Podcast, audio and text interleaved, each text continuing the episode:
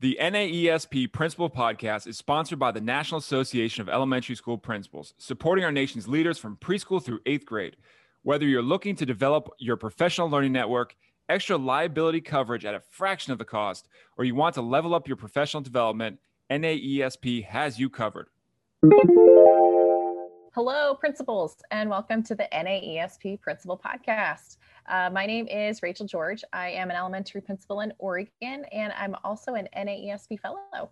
And my name is Adam Welcome. I'm an elementary principal in California and a fellow, along with Rachel, in the NAESP Innovation Center. I feel like I have to say that NAESP so slow because it's so, it's so many letters. I don't know if you ever feel like that, Rachel. I think I just slur them together, but you do yeah. a great job enunciating. I'm impressed. So Adam and I, we're just really, really excited today to bring to you guys the NAESP prog- the podcast. We're going to talk about real ideas with some amazing principles to really help make your leadership stronger and more innovative. And today is such a timely topic. Yeah, and this is our third episode so far. I feel like it's gone by so fast. The idea came about and we're already on the third episode, and today we're going to talk about assessment and testing.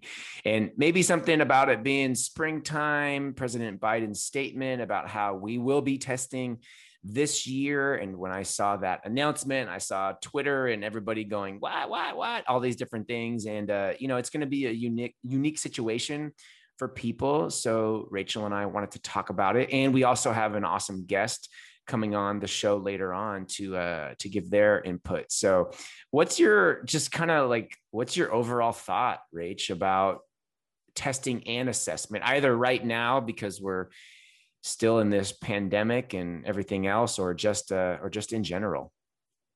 No, that's a great question. And for full transparency, I've grown a lot in this category over the last probably three years, most of that consolidated to the last year and a half. Um, so I have been a big testing advocate. Um, we take pride in our assessment scores, we take pride in growing kids. Um, and that's the measure, right or wrong, that like our state in Oregon chooses to use. And we've rocked it. You know, we've had some dramatic school turnarounds that are based on these scores. But I've also had some great punches in the face by staff over the years that have really given me pause you know, Rachel, do we really need these pieces of data? Rachel, what what is different about what the state assessment score gives us compared to what I know in my classroom?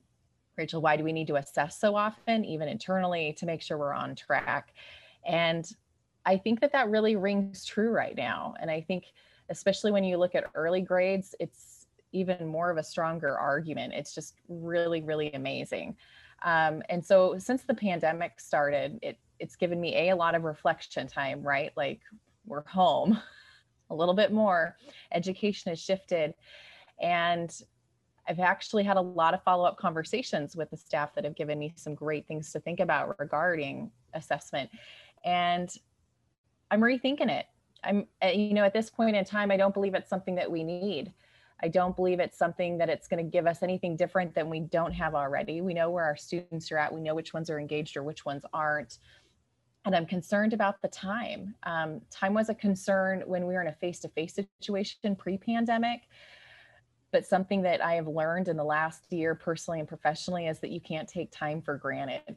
And I'm really concerned about the impact that assessments do have as we move forward. What are your thoughts? Yeah. Yes, yes, yes, yes, yes, yes. So many, so many thoughts. And I can remember my when I was a student teacher and the master teacher, which is still a funny way to refer to people, but my master teacher would give uh, a test or a writing assignment, and he wouldn't he wouldn't give back give them back for like three or four weeks. And I remember talking about it with him, and I would say, "Haven't the kids like forgotten about that? Like, what are you doing with that?" with that information what are they doing with it? They've probably forgotten about it. And yes, assessment is important. Yes, data is important. Yes, testing is important. But I think about the time that it takes and then the timely factor. These our students take a test in March, April, May, whatever the, the cycle is for, for the state tests. And then when do they get the results when do the teachers and the leaders get the results it, you know like what it's not even for the students it's for the adults and what are we really doing with it are we really changing our practice and i think everybody's experience is based on their experience. So I know when I was a teacher, my principal, we never really even talked about our assessment results. We would kind of go over them from like a hundred thousand foot level and, and that was it. And I appreciated that because as a team, when I was a teacher, my my colleagues and I, we would talk about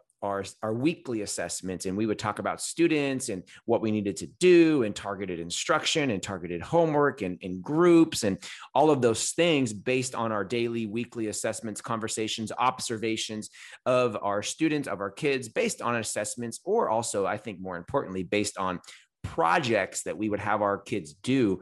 Because i think a project actually can show what kids know so much more. And here, here's an example. So in California, we have um, we have missions. We have the California missions. There's 21 of them.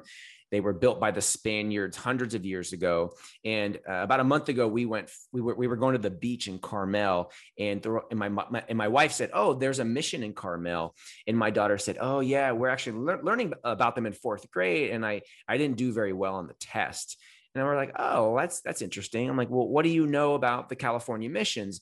And she started rattling off literally a 30 to 45 minute dialogue about the missions. And I, I turned back in the car and I said, Greta, you could be a tour guide at the missions. So I think that's a really great example of she didn't do well on the test, but she can verbally articulate so many facts and ideas and resources and learning in a different way that our assessments don't don't capture. And i think that's just one example of some kids just don't do well on the test. Some kids are, you know testing is just flawed on so many levels and the time that we take to do with the tests and um, obviously like we could go on and on and on and i think that brings up something too that you and i have talked about rachel is learning loss we've heard this so much in our districts or in social media, people talking about them. What are we going to do about all this learning loss? And I just question has there, how much learning loss has there been? Yes, there has been some, and every family is a little bit different and in a different situation, but teachers are teaching teachers are teaching really well and we're seeing growth in reading scores and comprehension and math and so many different areas. I just scratch my head with with all of it. I mean I, I, really i just scratch my head with all of it and what is the point? Is it to sell assessments so testing companies can have revenue? Yes testing and assessment is important but i think how we are doing it on a broad scale needs to change no completely completely agree um you know it's funny when you were talking about testing and your daughter um it brought back memories I hadn't thought of for a really long time. I had a lot of test anxiety uh, throughout K 12. It wasn't until college and you were really on the line uh, that I finally figured out how to get over that. And, you know, later in this episode, you're going to share, um, I'm sure, about your SAT experience. And I was in that same boat. I actually had a score that was just barely enough to get me into the college that I wanted. And then when I was telling one of my teachers about it, her response was literally like, Oh, you're going to take it again, right? That's all you got. And like, needless to say, it shocked me. But my response was, Why am I going to pay a bunch of extra money to go take it again? And it gets me into where I want to go. So, no, it, it doesn't matter. And I think then we look at the impacts that it really does have when you're an adult. And I, I, I, think to you and I, and we're both incredibly motivated people that have done some amazing, amazing things in our life and will continue to do so.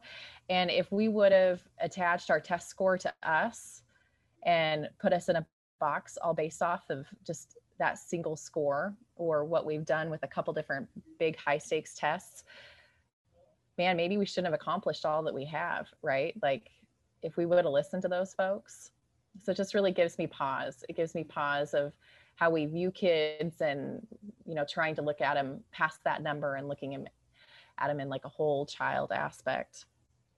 Just some things that i'm thinking about right now. Yeah you know and I, like you said i know we're, we're going to get into it later um, in the episode with our with our guest. I just feel how do we move past this? Because we can talk about it. We're not the only ones talking about it. Many, many educators and parents and parents are opting opting their kids out. Some districts they have a huge opt out rate. Like, how do we move past this? What is what is a, is a what is a solution? And I, I feel like you know somebody needs to be. We as educators, we as parents, we as adults, we need to be drastic with this because as long as it keeps happening and we keep doing it and saying okay we'll do it whatever we'll get it through. We tell the kids just do your best. And some you know there's a lot of pressure in a lot of places for assessment because it it depends on your school grade and if the principal keeps their job and uh, and, and, like i mean we could go on and on and on and on and, and we're trying to go on and on and on and just how do we minimize the impact like you said on the time and the students and the teachers and and the families it's uh it's one of those issues in education that i feel you know hopefully um our new administration, even though they've made this announcement with doc, Dr. Jill Biden being the, being the first lady and also being an educator. Hopefully, we can make some growth and some progress. And um, I kind of feel like the slash and burn technique needs to happen because the growth and the progress is going to be so slow. Like, let's just say, no, boom, done. And I, I know we can't do that. So I don't know if it needs to just be a, be a on the ground floor, um, you know, kind of a kind of movement, grassroots, but something needs to be done. yeah. Well, and okay, I'm gonna I'm going to go out on a limb and I'm going to say something that it might isolate me, but here it goes.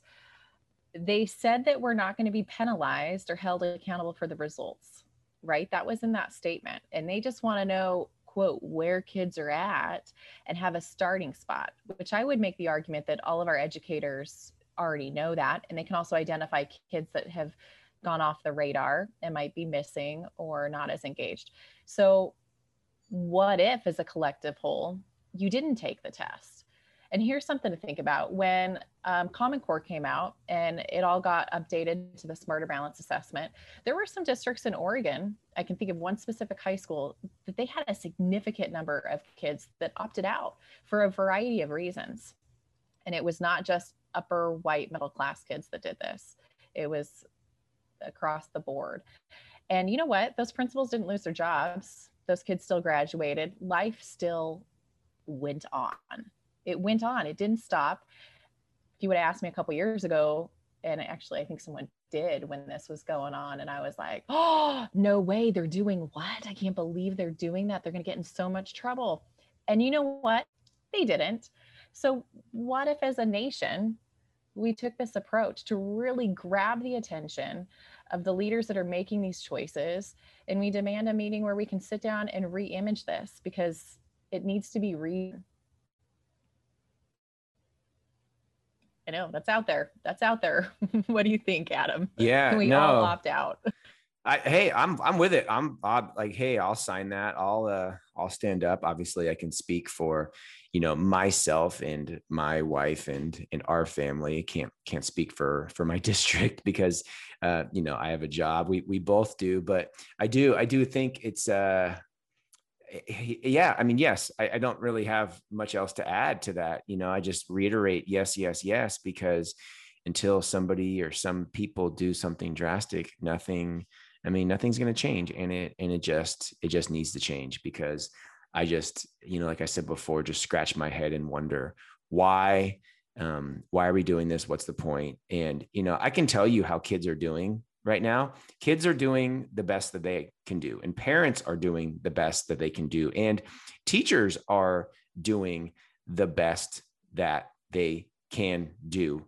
And you know, where I live, they've started hybrid instruction and um, my kids uh, have not gone back in person. We're staying we're staying virtual for the rest of the year which is what we decided months and months and months ago.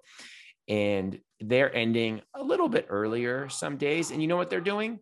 My kids are going in the backyard and they're playing or they're doing some art. We save cardboard and my kids were painting with tempera paint in uh, in the backyard. And I would rather have them do that, get outside, get some sunshine, uh, run around, burn some calories, you know, get their energy out, do some art than be practicing, prepping, or taking a state assessment. That is where we are. And I think that is what is important.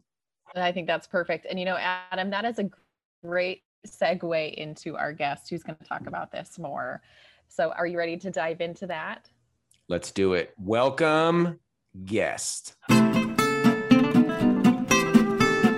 All right, Adam, you would not believe who we have with us today to talk about state testing.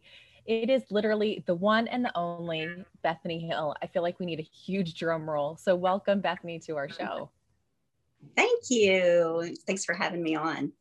Super excited uh, to have you on, Bethany. For the people out there that don't know who you are, maybe like the two or three people that don't know who Bethany from Arkansas is, just kind of give us a rundown of who you are and uh, just some background and, and what you do.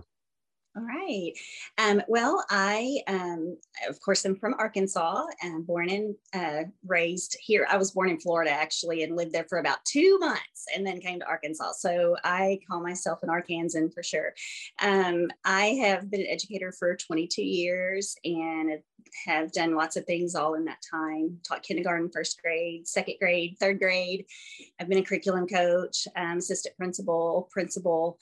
Um, and so uh, now I've, I've, I've, ventured out a little bit into other things, you know, just some um, consulting and speaking and things like that. But um, I'm still serving in a building now, and I and I I can't imagine not doing that um, for a while. So um, I kind of have my um, my feet in both uh, pools right now, doing a little bit of of everything at this moment. But I serve in a a P4 elementary building right now and loving it. That's awesome. You know, I've we've been connected for a long time on Twitter, uh, Bethany, mm-hmm. and I didn't know. So Arkansas, Arkansas, I, am like totally butchering. Like, you know, I'm a Californian. Rachel's an Oregonian. What is uh-huh. somebody from Arkansas? I, I, I didn't know. I didn't know that. Uh, we are Arkansans. Arkansans here in Arkansas. Yeah. Rachel, did you know that? Rachel, I didn't know that. No, that is cracking me up. That is so unique. I don't even know if I could pronounce that. wow. Well, it's like it's like Michigan. They're Michiganders, which uh, yes. uh, is like super uh, super unique. So so today we're talking about assessment and we're talking about testing and um, there's you know like I don't know if we call it a hot button issue, but um, I think uh, you know it's something that leaders always talk about because it's like the state test and it's the assessment. And every state is a little bit different. Like some states, it's like they're graded, like their schools can be closed down, principals can lose their jobs. I mean, there's every mm-hmm. state is a little bit different, but this year is is somewhat unique because of covid-19 last year they waived uh, the federal the you know the, the assessment the state testing and all that which was uh, super warranted. But this year, the uh, the new administration, the Biden administration, has said that they will be giving the test to to students this year, and it's it's unique because some states have been in person all year long, other mm-hmm. states have not. Like in California and Oregon, where where uh, Rachel and I live, it's it's been a mix, kind of depending on where you live in the state. So what are your what are your thoughts? I mean like we're going to start i think at 30000 feet and then kind of make our way down. Just what are your mm-hmm. thoughts on on all of that? Just just give it to us bethany. Oh my goodness. Um you know it's something that literally keeps me up at night at times because um you know as as a um an educator who has been in school since august um you know here in arkansas we um, we opened and we we started a little later than we normally do but um, we have not had to close down as a as a state or as a even as a district um, at all. So um, we've had to close maybe a classroom here or there or maybe one building for a long weekend to deep clean things like that.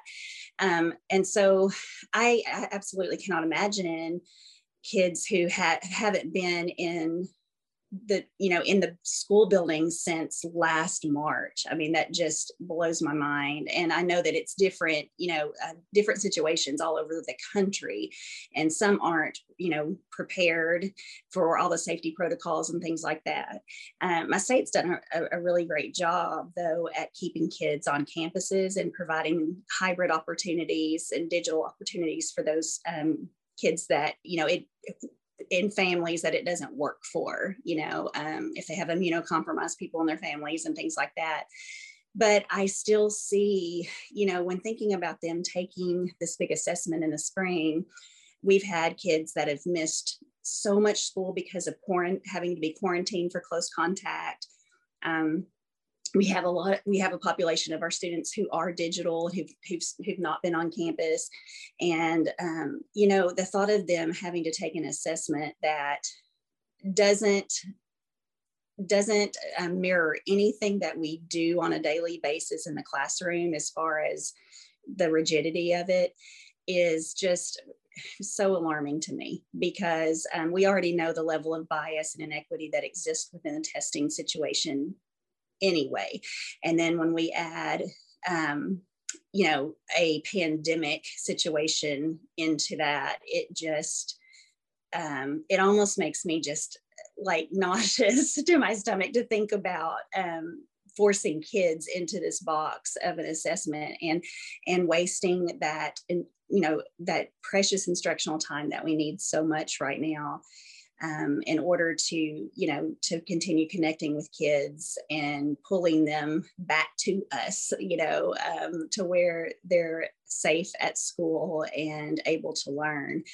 And um, you know i think more now than ever we look at those assessments and the alignment of um, life skills and the ability um, and the predictors to be successful. And you know that's the big picture to me. Are these tests going to be an indicator of how successful a child can be? And the answer is just a no. I mean, it's it's just a big no, um, and and you know a lot of colleges, higher ed, starting to catch on. They're waiving SATs and S, and ACT scores, and um, you know focusing on other things. Um, and so, you know, I, I think it's just really time to take a huge step back and look at how we are assessing kids and what type of data will truly provide educators, schools, districts the information um, that we need to support the individual student um, and, and to help them move forward in whatever is going to make a happy life for them which may be college, maybe military, it may be entrepreneurship, it may be technical, career, vocational type things. So, um, you know, those those assessments don't necessarily predict success in in the majority of our students boy, while you were talking, Bethany, I was shaking my head and like clapping. Um, fantastic, fantastic job. You know, it's interesting. We're hearing that, um, and we we know to be true that students have been severely traumatized by last year and a pandemic and many and quite in fact like many let's be honest many adults have been um, and so when you factor in state testing is also a huge deal and we're bringing some kids in back onto campus for the first time ever right. which might be traumatizing in of itself. How can we minimize those two pieces and really set students up for success? What are your thoughts?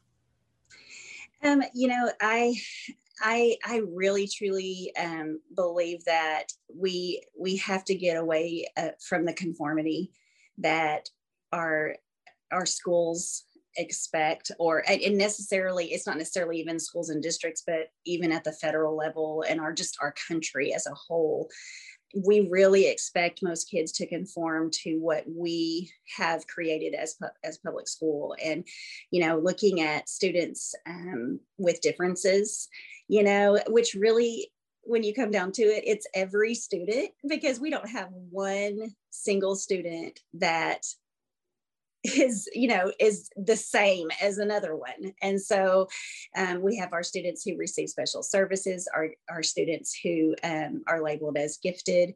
Um, we have students who um, you know are considered average students which i hate that word because i don't equate anyone to being an average person you know.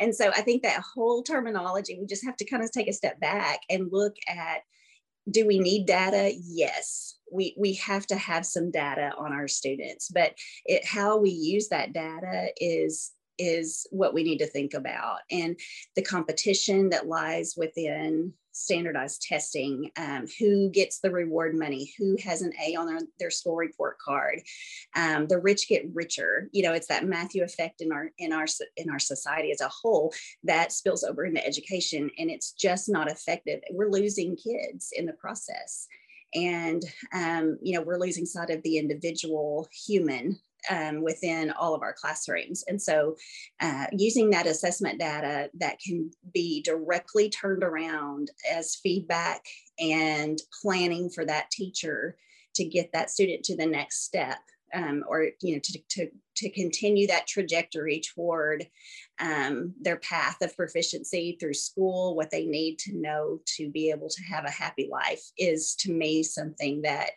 we have to make that shift um, for. And um, you know things like graduation profiles and looking at kids early on um, to determine what they love what's their passion what do they want to do um, when they finish school? Why why do they want to learn certain things? And um, and how do the things that we feel are important connect to what they want and need to do with their with their lives later on?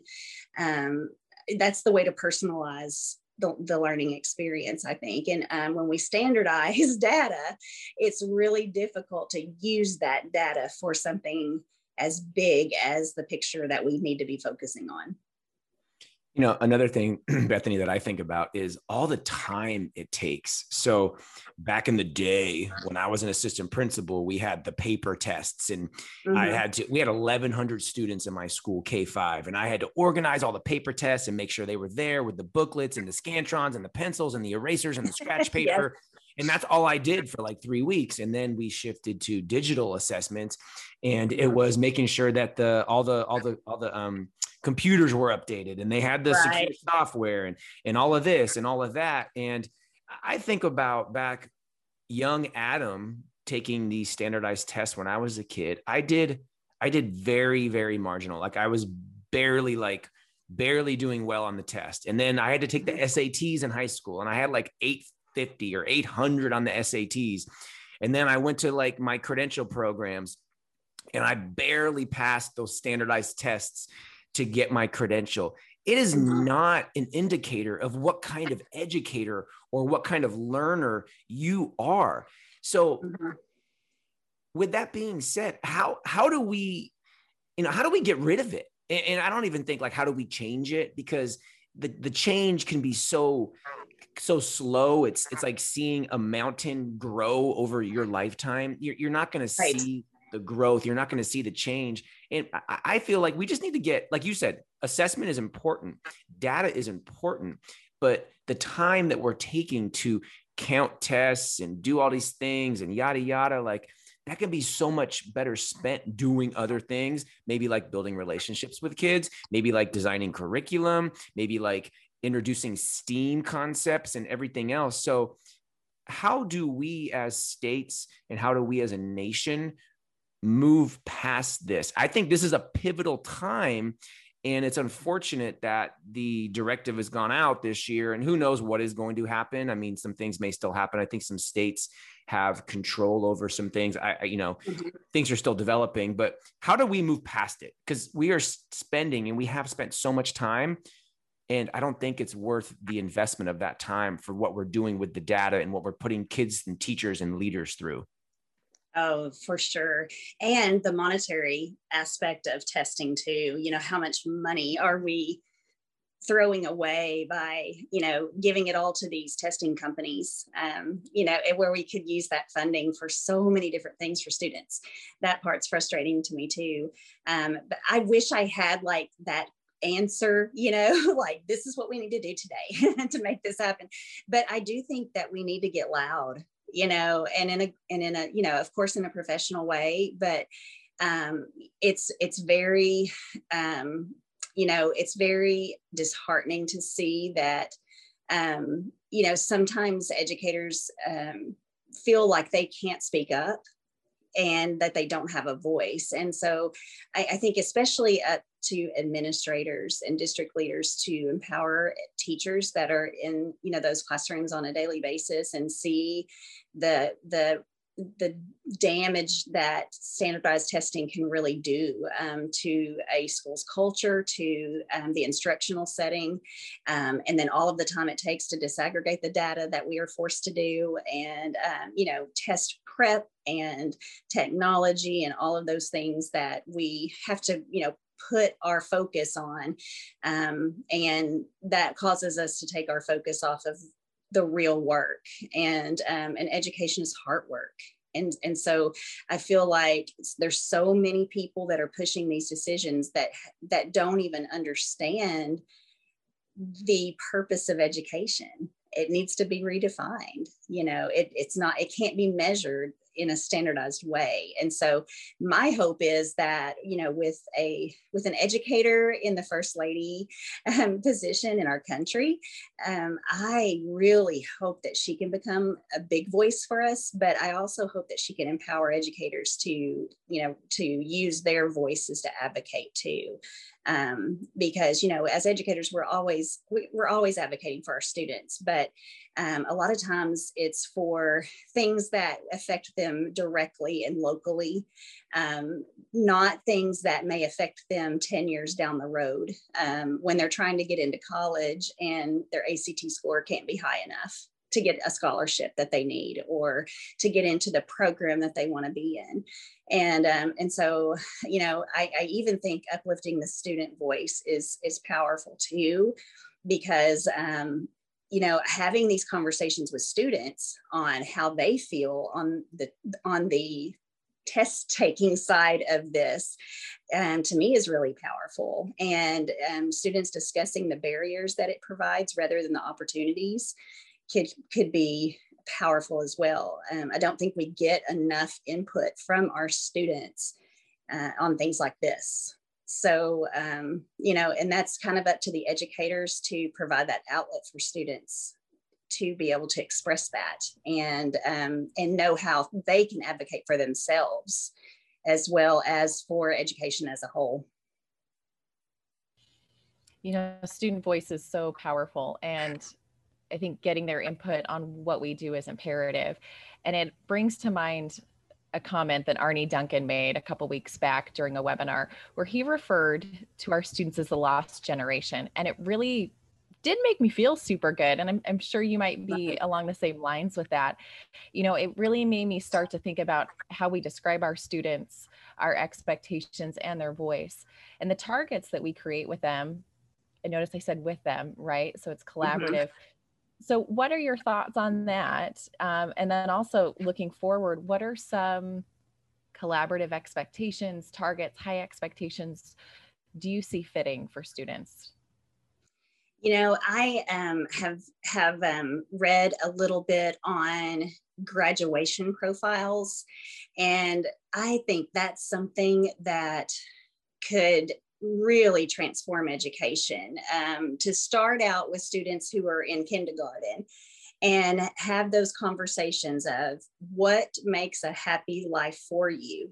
What do you see in your future? What do you want to do? Um, not necessarily what do you want to be when you grow up but what what do you want to do in the world when you are an adult and have so many more choices than you do right now as a five year old and then continue that conversation and let the child evolve into passions and, and talents, but then match the learning to that or the basics that we know that kids have to have those those those really important skills that we know kids need to know and be able to do um, through their whole path of education from kindergarten all the way through um, 12th grade how do those relate to what i want to do um, when as I get older and when I'm an adult and how I want to contribute to the world. If if that can be um, a profile that's set up when kids enter school, then you know having those conversations with their counselors and their teachers all the way through um, can help them see their future story and align the learning to where it's so personal to them that there's motivation and um, you know that that perseverance to get to the next level for themselves and I know that's a huge concept and very overwhelming. And to, to know just where to start with that is, is difficult um, because it would have to be a huge vision for an entire district or an entire state or the country. But I, I, feel like that's where we need to be headed because we know now school can take place in other in other learning environments, not just on campus. Um, we know that maybe five days of instruction from eight to three doesn't always have to happen. It can look different, you know. So the the things that the pandemic has taught us um, could actually help learning be way more flexible than it's ever been before. It's just that we have to make sure we do not go back to the way things were pre-pandemic um, taking those things and using what we've learned to push forward and to get more personalized in education because every kid is not on a pathway to um, you know to get a scholarship for their ACT or their SATs to go to a college. And we have to get away from that mindset and listen to our students provide them with the voice and the power to say this is how I want to affect the world around me and how I want to contribute. Yeah, I love what you said about um, going back, uh, you know, to pre-pandemic. Todd Whitaker said, I don't know, a month or a month and a half ago, we can't go back normal. We have to go back better. And I would just layer on, we have to go back more innovative, leaner, smarter, um, just more efficient, and just you know better in so many different ways you know, Bethany, I got, I, just, I have to say thank you for coming on when Rachel and I were texting back and forth about this and who we wanted to have on. She's like, "Have a Bethany Hill," and I was like, "Yes." And she said, "Hey, uh, I'll just send her a message. Do you ever, do you ever number?" I always just DM her on Twitter, and I was like, "Oh, like I got her cell phone number." So you know, we connected, and I just bring that up because you know, you've some, you, you're somebody that I've never met in person, but you always put yourself out there. You and I have been connected and have spoken and done. I mean, just you know, just been connected for years and years and years. And I think that's the other plug to everybody listening is you got to get connected and you got to put yourself out there and you got to reach out to people because Bethany Hill is an educator, just like Adam Welcome and Rachel George and everybody else. And we all are better together and we, um, our voices are better together and they are more united. And hopefully we can all move forward from this state testing conversation. And hopefully some hopefully someday it's going to be something that we talk about as past tense like oh my gosh remember when we used to do all those state testings and then we had to, had to count the booklets and the pencils and the secure browsers? And so uh, bethany on behalf of myself and NAESP thank you for coming on the podcast to talk about this very important topic. Thank you so much. I enjoyed it the NAESP Principal Podcast is sponsored by the National Association of Elementary School Principals, supporting our nation's leaders from preschool through eighth grade. Andy Jacks here, Senior Fellow for NAESP Centers for Advancing Leadership. Whether you are looking to develop your professional learning network, extra liability coverage at a fraction of the cost, or you want to level up your professional development, NAESP has you covered.